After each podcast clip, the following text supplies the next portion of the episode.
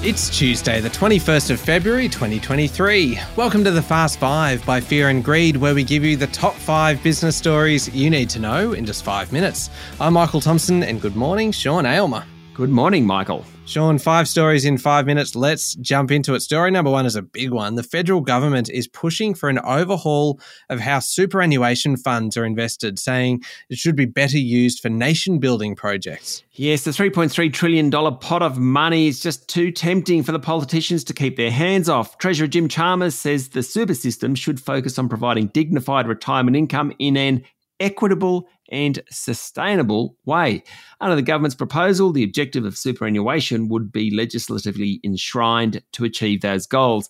Effectively, the proposed legislation, which is open for consultation, will help investment by funds in projects that boost things like housing supply, manage climate change, and spur digital transformation. All this sounds good. But really, it comes down to financial returns first, returns for the good of society. Is there a difference? Can you do both? Well, you can. There are plenty of studies around that says looking after the environment, society, and good governance results in better financial returns.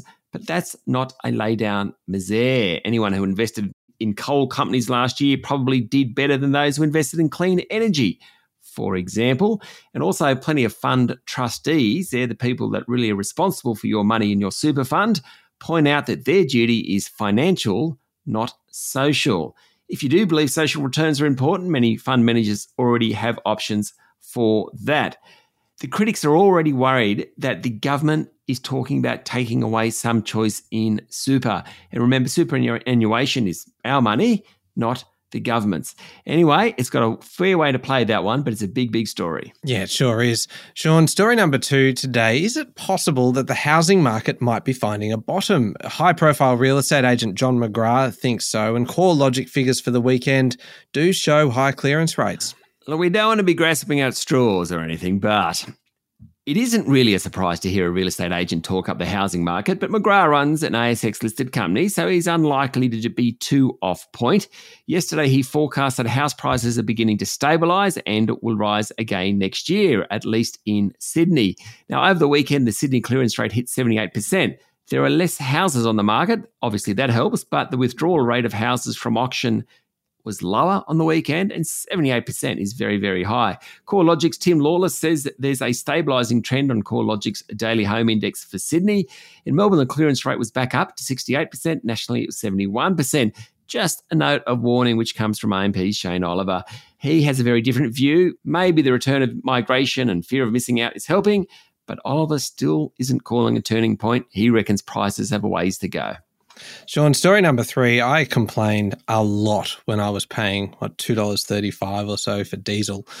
And uh, so this story kind of irks me just a little bit. Ampol has posted a record annual pre tax profit up nearly 250% and will issue a bumper dividend to shareholders. Very good news for those shareholders. Maybe not for us paying more than $2 a litre at the petrol bowser. Anyway, oil refining, which a couple of years ago was so worthless that the government underwrote the sector on the basis of national security, is now a booming business. And that underpinned Ampol's result. The recovery in global demand and sanctions on Russia also contributed indirectly to the bottom line. Ampol is the country's largest provider of petrol, diesel, and aviation fuel. Its share price ended up nearly 2% yesterday. Sean, story number four Facebook parent company Meta Platforms is launching a subscription service called Meta Verified that will include additional perks and features, including account verification badges for those who pay. Yes, the new subscription will cost just a touch under 12 US dollars a month. It's primarily targeted towards content creators. In addition to a verification badge, the subscription includes proactive account protection, access to account support, and increased visibility and reach. Now, the option will be available on both Facebook and Instagram, but they'll be separate subscriptions. These subscription offerings, Michael, have become popular for social networking companies in recent years as the way to diversify revenue streams. At the moment, they're very, very reliant on advertising. Snap has an offering called Snapchat Plus. Twitter's also pushing a subscription offering right now. Interestingly, in that case, account verification is a major selling point as well.